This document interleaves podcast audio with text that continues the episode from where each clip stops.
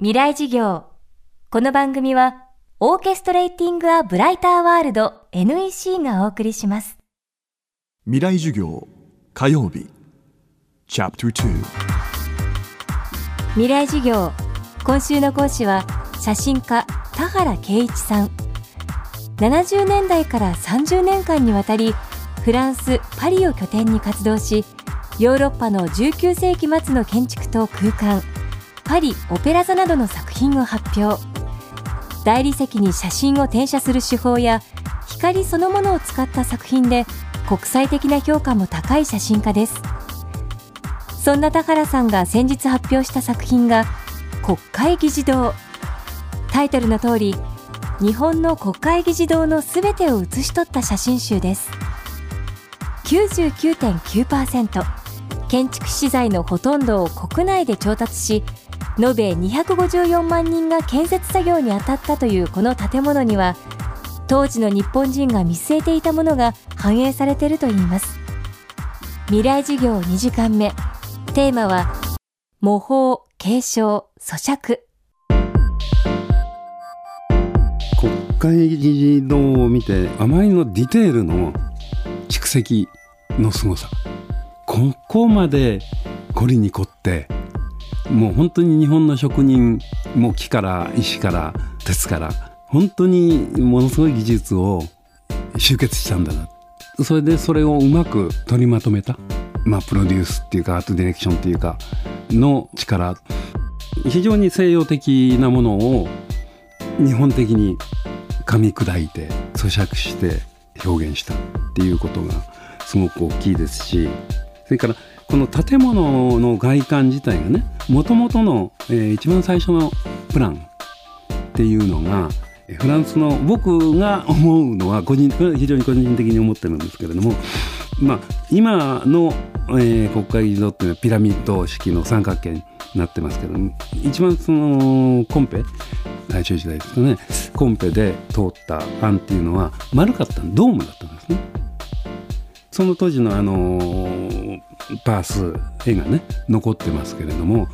どう見てもパリのアンバリットえー、ナポレオンの墓が置いてあるとですね。どう見ても あのパリのアンバリットによく似てるんですよね。だからまあもちろんそのナポレオンの墓っていうこともあったんかどうなんかわからないですけれどもそれがまあ三角形のピラミッドのようなねあの屋根に変わったんですけれども。まあそういうことも含めていかにそのコピーではなく、まあ、継承しながら日本の形を作ろうとしたかっていうそのコピーとか模倣とかそういうことももちろん必要な建物に建てる時それは必要なことなんですけれどもそれをより継承っていう形で噛み砕いてでそこに新しい日本のまあ要するに形。文様とか、まあ、欄間の技術であったりいろんなことをこの中に取り入れてる。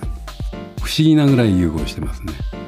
あの国会議事堂の真ん中の部分ですね。ど真ん中の柱ですね。ダーッと列柱がある。この列柱を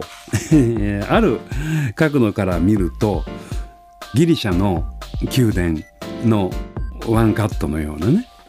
そういうふうにも見える。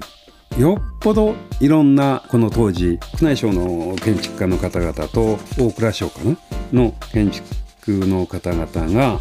もう本当に世界中駆け巡っていろんな建物を見てそれでそれをどうあの日本的なものにしていくかあるいはもうある程度海外の様式は海外の様式でそのまんま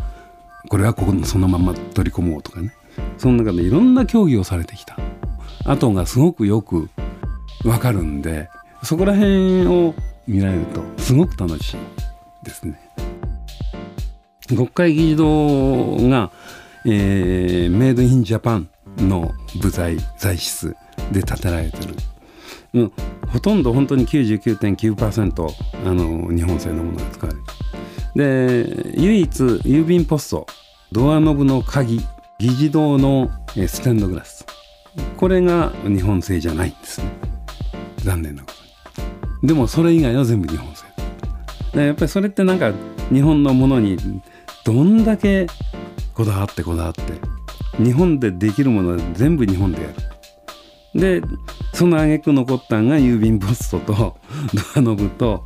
その議事堂あの大きな議事堂のステンドグラスがこれはやっぱり日本じゃできんなっていうことで海外で